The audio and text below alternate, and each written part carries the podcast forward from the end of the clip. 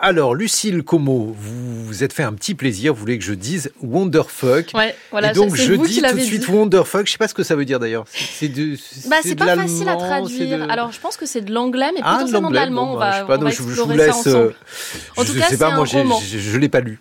Et ben, vous allez le lire pendant vos vacances. Vous avez déjà votre anorak pour partir, Guillaume, mais vous Ben allez voilà. prendre le livre Eh ben, dans, vos- dans, dans votre musette.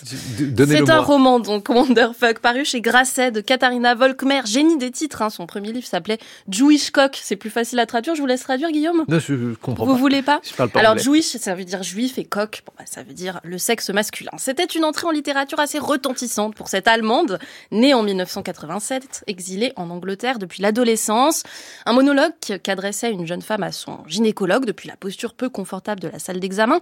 Un monologue comme écrit d'une traite, mêlant des souvenirs d'enfance dans une famille allemande paralysée par l'expérience de la Shoah, des réflexions surréalistes sur Hitler et son pénis, une histoire d'amour vécue avec un certain cas, homme marié rencontré dans des toilettes publiques. Il y avait là quelque chose d'un surgissement, quasi éjaculatoire d'ailleurs, le titre n'était pas là pour rien, quelque chose de Portnoy, de Philip Roth, quelque chose qu'on retrouve avec une sorte de joie mêlée de répulsion dans ce nouveau roman, Wonderfuck. Cette fois-ci, le héros s'appelle Jimmy, encore une figure qui se balade dans le genre et la sexualité, avec son prénom androgyne, ses vêtements hybrides et son rouge à lèvres.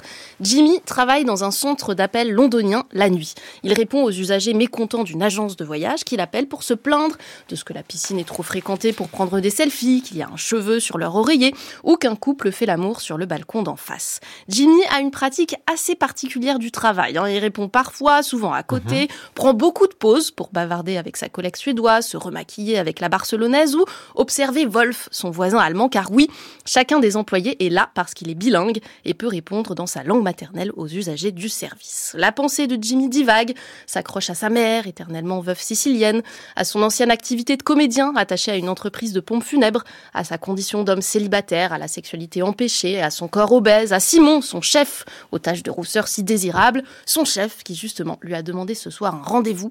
Il a quelque chose d'important à lui dire. Alors, hilarant et mélancolique, c'est ainsi que le livre de Katharina Volkmer est décrit sur la quatrième de couverture. Oui, c'est comme si ces deux qualités s'étaient intriquées dans une écriture dense, immédiatement aimable et repoussante à la fois, une langue qui fouille dans l'intime le plus organique du une langue obsédée littéralement par le corps. Dans un passage qui considère le trauma originel, Jimmy se rappelle une visite à la boucherie italienne avec sa mère, son désarroi et sa tristesse mêlés de dégoût devant deux langues, une de bœuf, l'autre de veau, et leur effroyable longueur, comme si ces langues arrachées partaient du plus profond du ventre. C'est exactement ça, la langue de Katharina Volkmer, une langue qui part des tréfonds les plus singuliers et les plus sales en soi, qui charrie toutes les substances, la sueur, le sperme, la salive, mais aussi les excréments. Le livre est obsédé par les toilettes, où on découvre d'ailleurs le narrateur, des toilettes oranges où tout semble se passer, comme si le monde entier pouvait s'y réduire le temps de la fiction.